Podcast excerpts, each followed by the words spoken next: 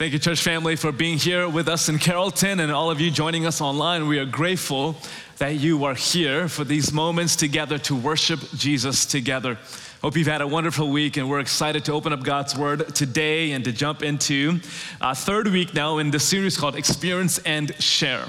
My name is Libin Abraham, and I get the joy of being lead pastor here and serving you and opening up God's Word with you. Last week, we opened up this mission statement to our church. It's really a simplified version of many words that have existed that you're familiar with. That our mission is to experience and share the love of Jesus. What is it that we do as a church? What is it that we do as a Christ follower? Well, Jesus said, You are to be marked by how you love one another as I have loved you.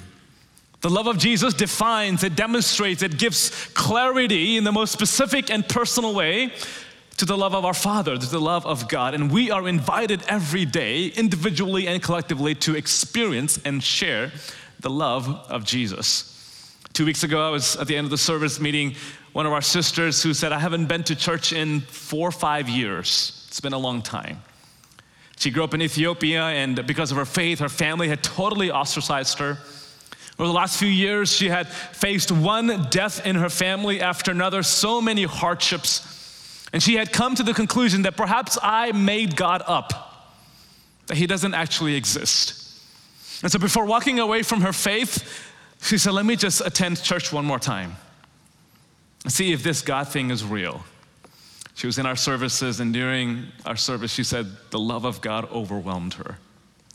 And God yet again proved that He is real, He is true. It was the power and grace of God. I love that. When we gather as we live, we experience the love of Jesus in a real transformative way. Last Sunday, at the end of the first service, after we taught on the love of Jesus, because the love of Jesus, it'll lead you to do radical things that make no sense. This gentleman said, I've been dealing with a crazy issue at work. I've been accused falsely. I've been maligned. My reputation has been ruined, and it's given me so much losses. I've been facing one loss after another, and my legal counsel has told me to lawyer up and then receive what's rightfully mine legally and to sue this person. But he said, Today, uh, the Holy Spirit has given me complete peace about forgiving, that this could actually be more impactful than pursuing justice because it is the law of love. It may be different every situation, every story may be different, but there is a sense where God's love says mercy triumphs over judgment. That's the book of James for us. We as a people, we experience this real love. We share this incredible love, and this is what sets us apart. And when we love the way Jesus loves, disciples are made and the world is transformed. I think about the early church who, has, who saw Jesus face to face. They saw him die, they saw him rise from the grave. And then on the day of Pentecost, Jesus sends the Holy Spirit by whose power they could now love as Jesus loved. And overnight on the day of Pentecost, the church went from 120 people to a church of 3,120. That's a pretty amazing church growth moment right there. In the best way possible, the church is out of their hands. And Jesus supernaturally is moving, changing the world. And Acts 2 begins to describe, I'm not going to turn that it's a familiar passage if you've been in church, but if not, take a look at Acts 2. At the end of Acts 2, we read about the rhythms of this early church, how they function together as a church of Jesus. They met every day, it says. They daily met at the temple. They listened to the apostles teaching about Jesus and how the scriptures bore witness of who Jesus was. They prayed together, they sang together, they worshiped together. And in these gatherings, in these settings, miracles and signs and wonders were happening. So that means that the, he, that the sick in their community, that the broken, that those who needed healing saw these Christ followers and said, We got to go to these Christians because there's something different about them. And somehow the broken, the marginalized, the sick found their way to Christians and they were healed by the supernatural power of God. And as people saw this, outsiders looking in, they were amazed. And Luke says in Acts, they were in awe of all that was happening. But their gathering just didn't end in the temple. They would now go week to week, I'm sorry, day to day rather, home to home, house to house. And Acts 2 says they would break bread They would have what we call the fellowship meal, which would have been several hours, not a fast food drive through kind of meal, but a meal designed for conversation, for relationship. And here they would continue the story of Jesus and share how their own life had been transformed by this Jesus. And in sharing the story of Jesus, they would share one another's story and how they came to know him and how he has transformed their life. They were deeply committed, home to home, breaking bread and doing life together.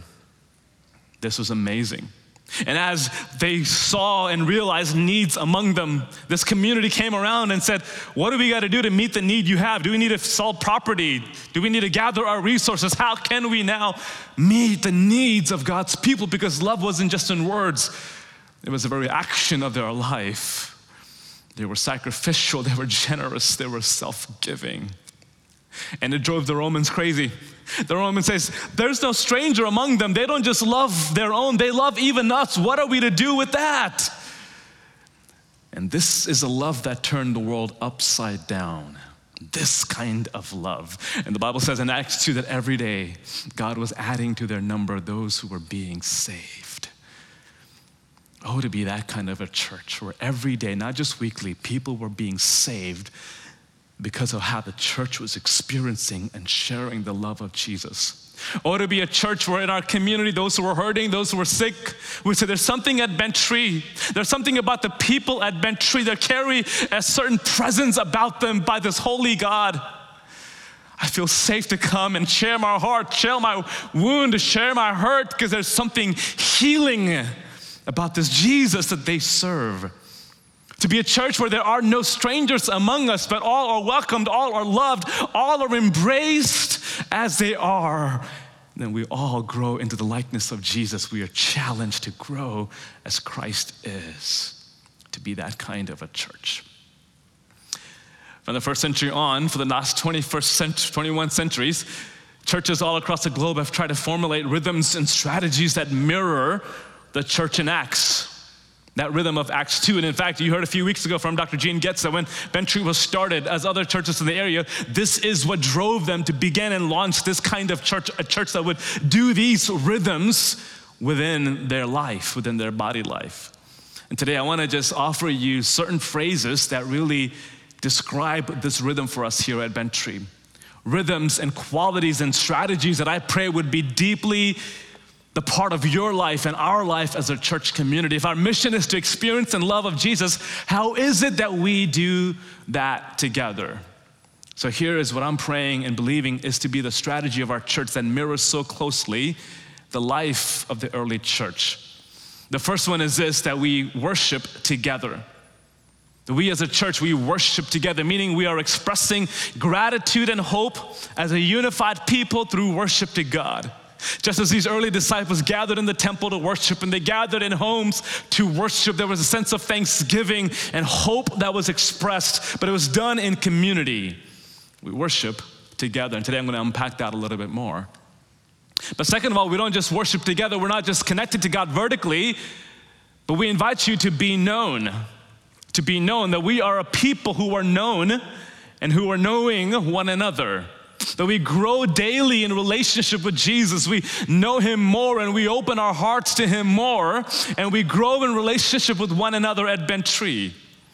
That we don't just see us as a random grouping of people, but we see each other as family, as the people of God, and we allow deep transformation to happen through, through relationships. Whether that be one on one discipleship or Bible studies or life groups, as we heard about today, that we allow God to change us through relationships. We want everybody at Bent Tree to be known by somebody. This is what makes vulnerable and personal relationships so transformative in the context of the local church. You saw a video earlier about our high school retreat. We have strategically offered this retreat for high school students at the beginning of the school year because we believe that students are deeply transformed when they know one another at a retreat setting like this when they can be in a relationship with a ministry leader so that when challenges come across when, crush, when questions come across when doubts come across they can go to somebody that they're known by go to a ministry leader go to their small group So we invite you, if you have a high schooler, give them the gift of being known. Sign up and join us on this high school retreat. We want to be a church that knows one another. This is what allowed needs to surface and ministry to happen. Third of all, so first of all, we worship together, we invite you to be known. And lastly, we make a difference. We make a difference. This is our outreach, this is our mission. We live in a world where everyone wants to make a lasting impression. But Jesus invites us to make a lasting difference. There's a world of difference between the two. Not just a lasting impression, but a lasting difference. Make a difference that lasts not just in our lifetime, but in lifetimes to come. As we have spiritual conversations and as we serve one another in the body, as we meet tangible needs in our community, as we partner with local ministries, as we go on mission, as there's a group right now in India, we are making a difference. As we offer our financial resources for God's glory, His kingdom, for His message to reach the nations and those right here in our neighborhoods, we are making a difference. So when you think about what does it mean to be Tree, to be a member, I hope that these three things come together. We invite you to worship together, to be known, and to make a difference. In all three of these things, we are experiencing and sharing the love of Jesus. When we do these three things as a normal rhythm of our life, we are changed, we experience Him, and we share Him. Today, I want to unpack a little bit of the worship together piece of our strategy. We worship together. I think in our culture today, a lot of us, we understand worship, and Christians, we understand worship, but we may have a hard time understanding what it means to worship together. Our faith today, more than any other time, has been privatized, and it's my personal relationship with Jesus, and that's all essentially that matters. I've got Jesus, I don't really have to have the church. I can listen to a great podcast, pop in a great worship music, I'm good to go. But a Christian, by definition, is inseparably connected to Jesus and to his church. They are part of the body of Christ. Yes, our faith is personal, but it's not private. Our faith is personal, but it's not individualistic. It is communal by nature. It is a family of God belonging together and worshiping together. We worship together. I want to give you look at second first peter when peter describes this core identity really four identity markers of the worshiping community of god notice how peter describes the church of jesus as worshiping community First Peter 2, verse 9 to 10 says it like this, but you, and that you is plural, that's not singular, it's plural. And oftentimes, when scripture writers speak in that pronoun, it's a plural pronoun. They imagine people would gather together and unpack, discern, and process the word of God together. So, you or y'all in Texas, you all are a chosen race, a royal priesthood, a holy nation, a people for his possession so that you may proclaim the praises of the one who called you out of darkness into his marvelous light.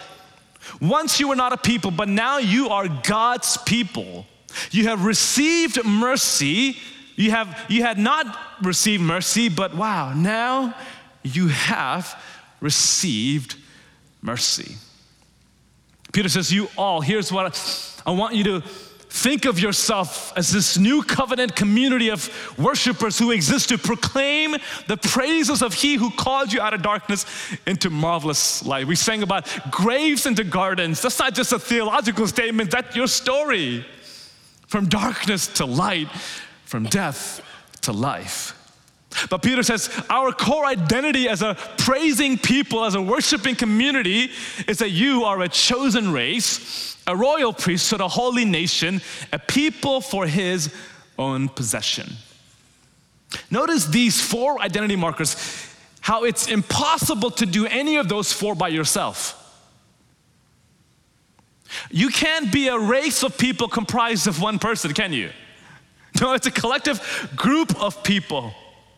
You actually can't be a royal priesthood by yourself. Now, individually, we are the priests of God.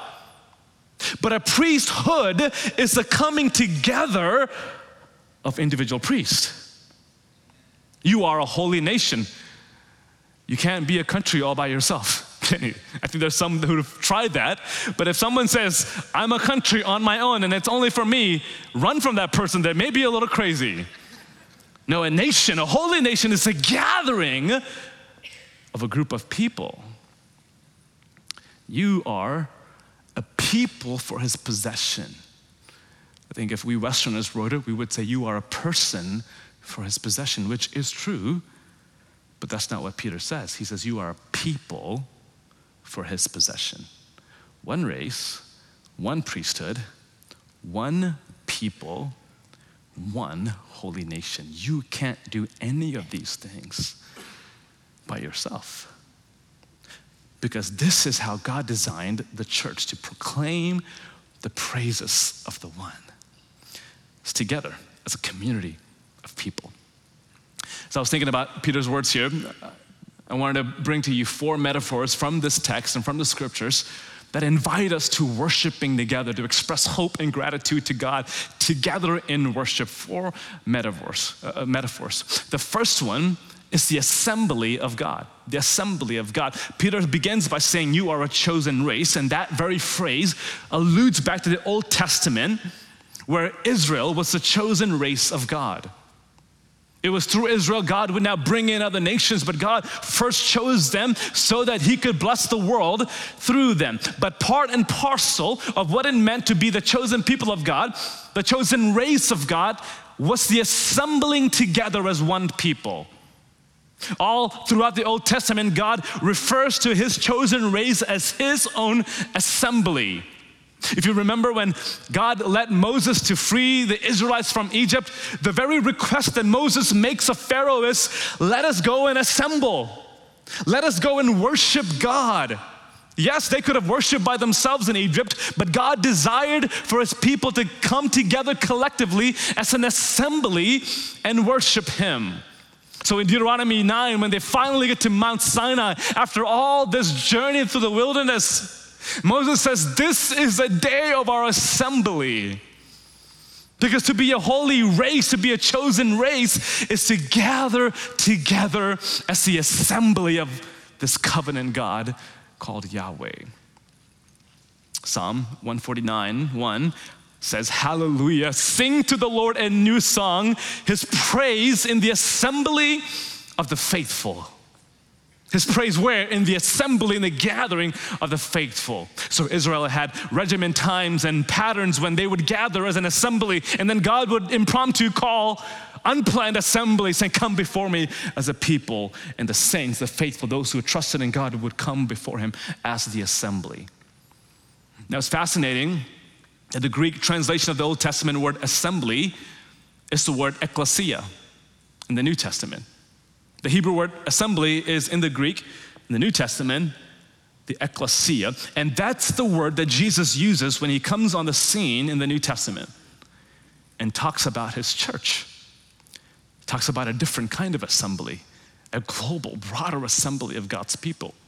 Jesus said in Matthew 16, verse 18, and I also say to you, this is to Peter, the one that's writing to us in Second Peter. I also say to you that you are Peter, and on this rock I will build my church. That word is ecclesia, the assembly, the called out people of God. Just as Israel was called out of Egypt, God says, I'm calling a people out of the world to be my own race, a new race of people, a new assembly, and the gates of Hades will not overpower it.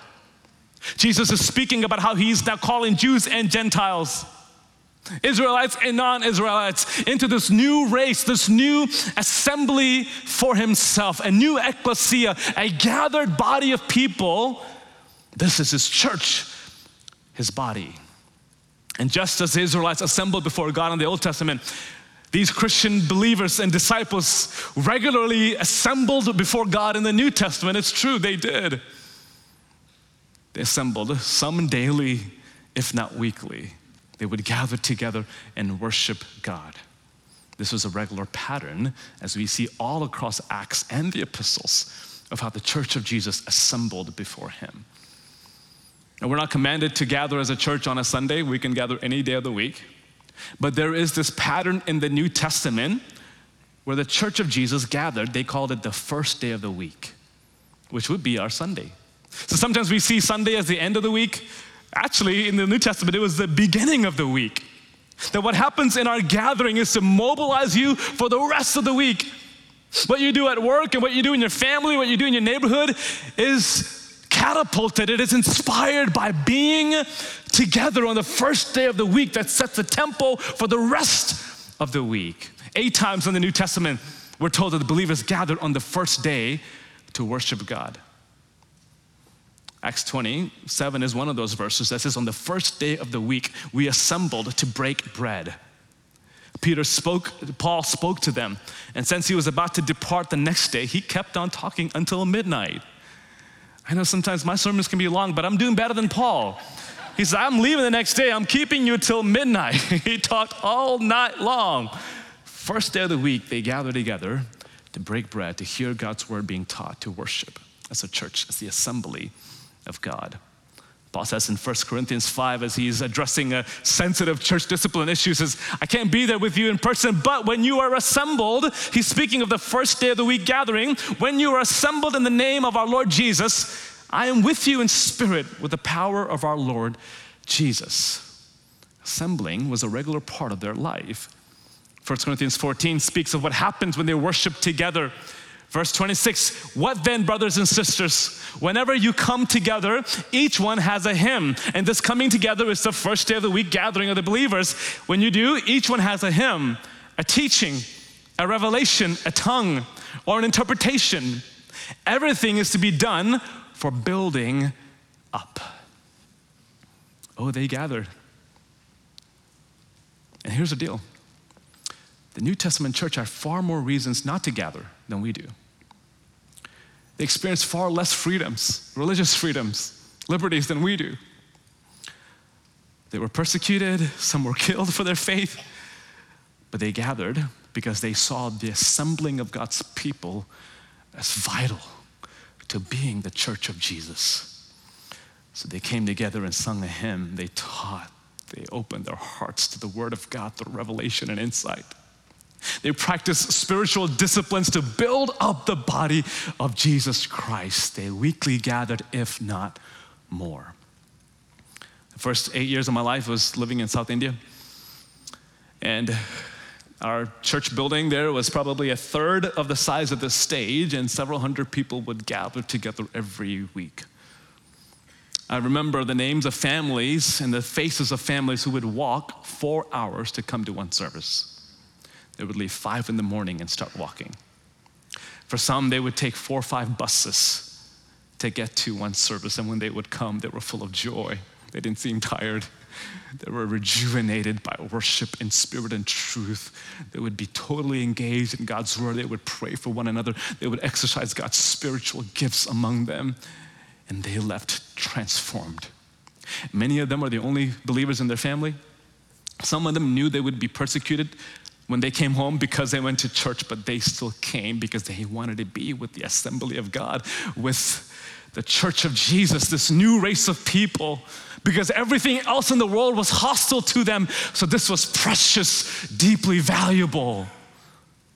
Even today, in parts of Africa, people walk four plus hours to get to a tree where the church is gathering. My parents lived in Saudi Arabia for a long time.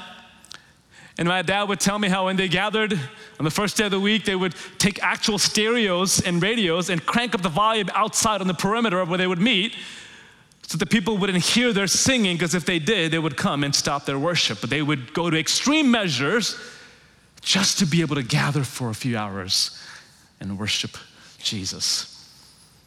I think they understood what the writer of scripture said in Hebrews chapter 12, and he said, Don't neglect the gathering of the believers, but consider how we can spur one another on towards love and good deeds. Not neglecting the gathering of the church as some are in the habit of doing, but encouraging one another even as you see the day of the Lord approaching. The writer of Hebrews is saying, when we gather, we are encouraging one another. We're saying, hang in there. It's worth following Jesus. Don't quit on your faith. Come together. Let's pray for you. Let's encourage one another. Because this gathering of the believers does that. It's the assembly of God. Just as they gathered in ancient Israel, we in the New Testament, New Covenant, we gather, we assemble together to sing, to worship, to minister to the body. The second imagery that Peter uses is that we are the priesthood of God. So we are a holy nation, a, a royal priesthood, a chosen race, and a royal priesthood of God. Peter actually says early on in 2 Peter chapter 2, verse 5 about this priesthood. He says, You yourselves, as living stones, a spiritual house, are being built to be a holy priesthood. Notice again the language of all of us coming together as a holy priesthood to offer spiritual sacrifices acceptable to God through Jesus Christ.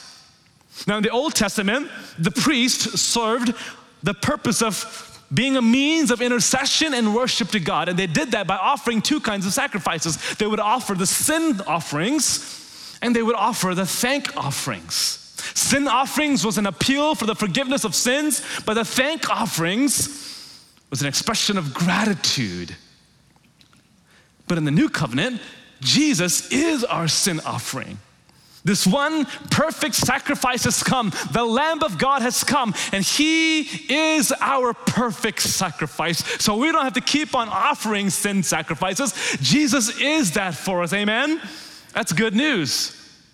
But there is still one more offering that the priesthood of God is called to bring is the offering of thanks. The thank offering. So notice the writer of Hebrews in chapter 13, verse 15, through Jesus, therefore let us continually offer God a sacrifice of praise. The fruit of lips that openly professes his name. God did not do away with the priesthood in the new covenant. No, there is still a priesthood, which is you and I. It's a gathered church of Jesus. We're individually priests, but collectively we are the priesthood of God. And what is the role of the priesthood? It is to continually offer to God the sacrifice of praise and worship and thanksgiving. Openly professing, openly celebrating, openly confessing His name. This is the role of the priesthood. This is a job description of his saints. We, the priesthood of God, together, not individual priests by themselves, but together, the priesthood of God, offering praise in unison. Now, here's the deal if those in the old covenant had ample reasons to slay animals as a thank offering to God, how much more do we in the new covenant? Are filled with reasons to offer thanks to God. Because we are not just waiting for the Messiah to come, the Messiah has come. We are not just hoping for a Savior, the Savior has come. We are not anticipating rescue, the rescue has come. So, can we, church, today put our hands together and say, Thank you, Jesus? We offer a sacrifice of praise. That's our only offering as a priesthood. The fruit of our lips that confesses His name. There's a third imagery that comes to mind when Paul speaks, particularly of a holy nation. And for me, it's the idea of the embassy of God. So we are the assembly of God, the priesthood of God, but also the assembly of God. Paul says, You are a holy nation. As I was thinking about that word nation, I began to think about an embassy. Now, Paul says in 2 Corinthians chapter 5, verse 20, that we are ambassadors for Christ. You and I, we are ambassadors. There is a kingdom agenda he invites you to. You are an ambassador for Christ. Since God is making his appeal through us, we plead on Christ's behalf, be reconciled to God. If individually we are priests, but collectively we are a priesthood, if individually we are ambassadors, then collectively, what is it? We are an embassy a holy nation, an embassy of God. thinking about an embassy. An embassy is physically located in a foreign country. They are the physical representation of a distant country. They are the outpost of a different kingdom. They are in that country, but they're not of that country. The rules, cultures, and traditions of that country do not apply to them because within the parameters of an embassy, it's a different set of rules. It's a different identity, it's a different tradition and culture because they represent a foreign nation. Isn't that the case when we, who are ambassadors of Jesus independently, come together as a gathered church of Jesus? This group of ambassadors becomes the embassy. That the visible gathered church becomes the outpost of God's kingdom where heaven reigns.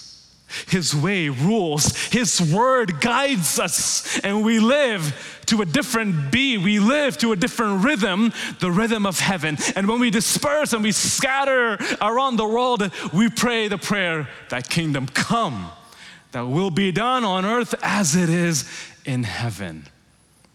And we gather and we worship together. It is a visible outpost, a visible embassy of God's way, His rule, His salvation. I don't have time to go into it, but Matthew 18 speaks of the authority when two or three come together. Not just individually, but when two or three come together in the name of Jesus. Matthew says, whatever is bound on earth has already been bound in heaven. Whatever is loosened on earth has already been loosened in heaven, but this happens when two or three gather in my name. It happens when collectively ambassadors come together and represent this visible embassy of God, and we worship together. There's a last one that Peter says that we are the people of God, the assembly of God. We're the priesthood of God. We're the embassy of God. And Peter says, We together form the people of God. And this is a direct reference to Isaiah 43, verse 21, where Isaiah says, The people I formed, where God says to Isaiah, The people I formed for myself will declare my praise. A core identity of God forming you as His people is for the proclamation of His praise. So when we individually we praise God in our cars and you should, you praise God at home and you should. But when we come together collectively as a gathered church of Jesus in many places together, these many streams of praise form a river of praise. All of the individual stories and streams of praise come collectively to become this mighty public river of praise. And a Puritan pastor by the name of David Clarkson says, This collective coming together of the streams of praise into the river of praise is a river of God that makes glad the city of God. When we gather together on a worship setting like this, it's streams flowing together to worship together. A private stream becomes a public river. And this is exactly what Peter says. Back to 1 Peter 2 9. You are a chosen race, a royal priesthood, a holy nation, a people for his possession. Why? So that you may, together as one body, as one priesthood, as one assembly, as one embassy, as one people, proclaim the praises of the one who called you out of darkness into his marvelous light. This is a deep word to proclaim the praises of God. And as I was thinking about it this week, there was at least three directions. I'm not going to go to details, but there's at least three directions that the proclamation of our praises go to. First of all, we proclaim to one another. We proclaim the praises of God to one another. Often, when we think of worship, is just us and God, and that's for the most part true. But there is a sense where our proclamation of praise encourages, reaches one another. And this is what Paul said in Ephesians 5 when he describes our spiritual worship. Don't get drunk with wine, which leads to reckless living, but be filled with the Spirit, speaking to one another. He's speaking about worship to God, but notice the direction also of our worship, speaking to one another. How? In psalms, hymns, spiritual songs, singing and making music with your heart to the Lord, giving thanks always for everything to God the Father in the name of the Lord Jesus Christ. Paul is saying there's something something horizontal that happens when we come to worship God. Your worship encourages somebody else. Your worship together speaks to somebody else, meaning it calls out deep worship in the other person.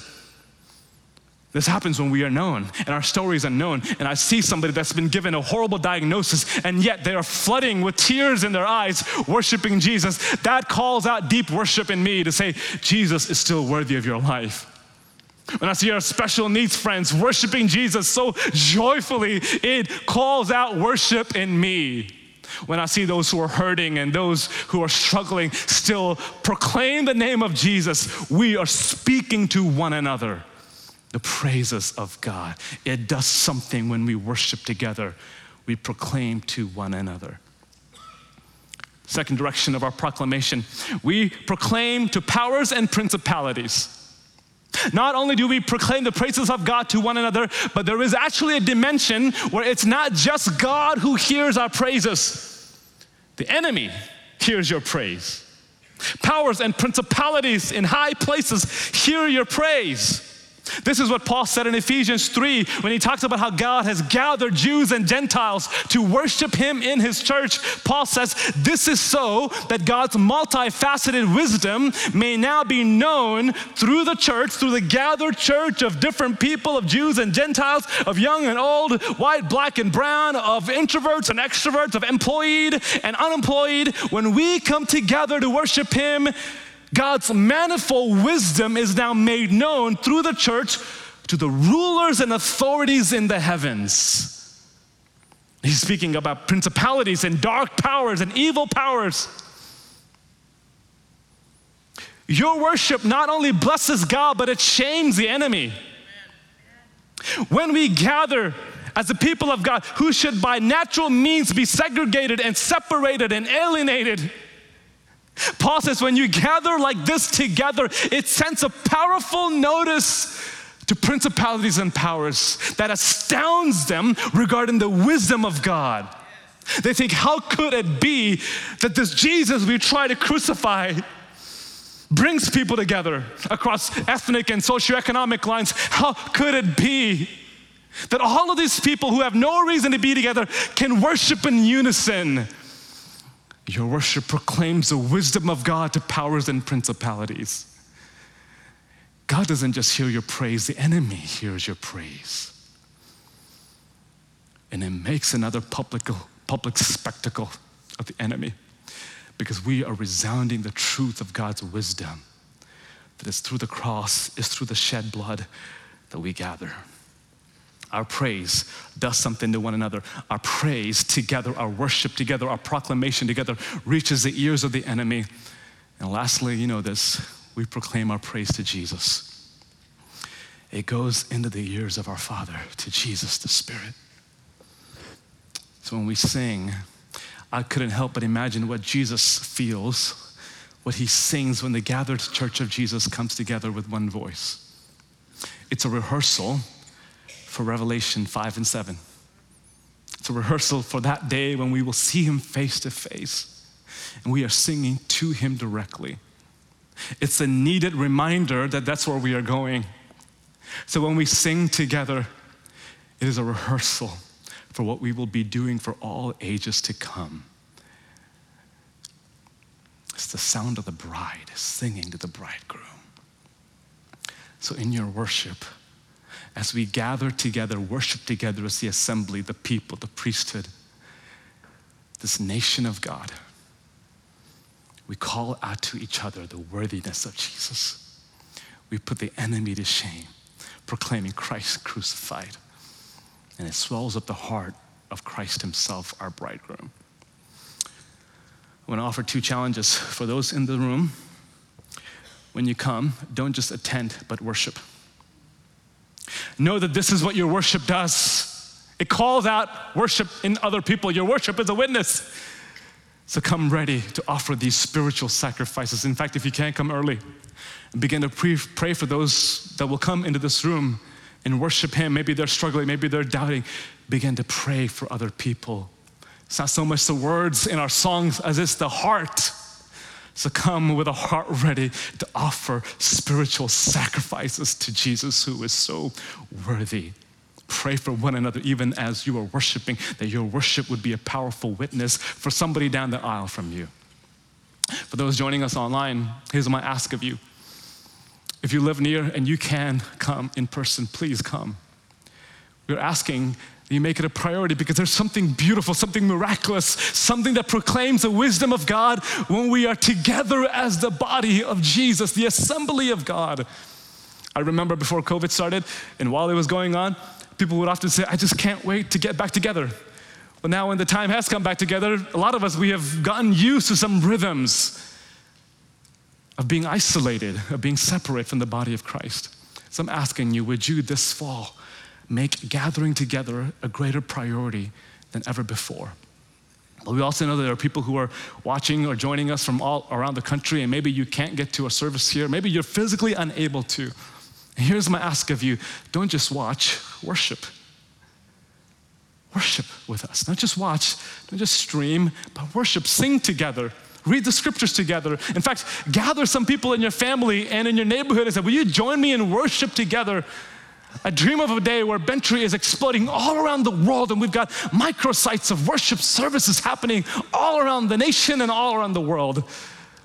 Because we don't have to be confined by a building. We can worship God, but don't do it in isolation. Do it as a community. So don't just attend, worship. Don't just watch, worship.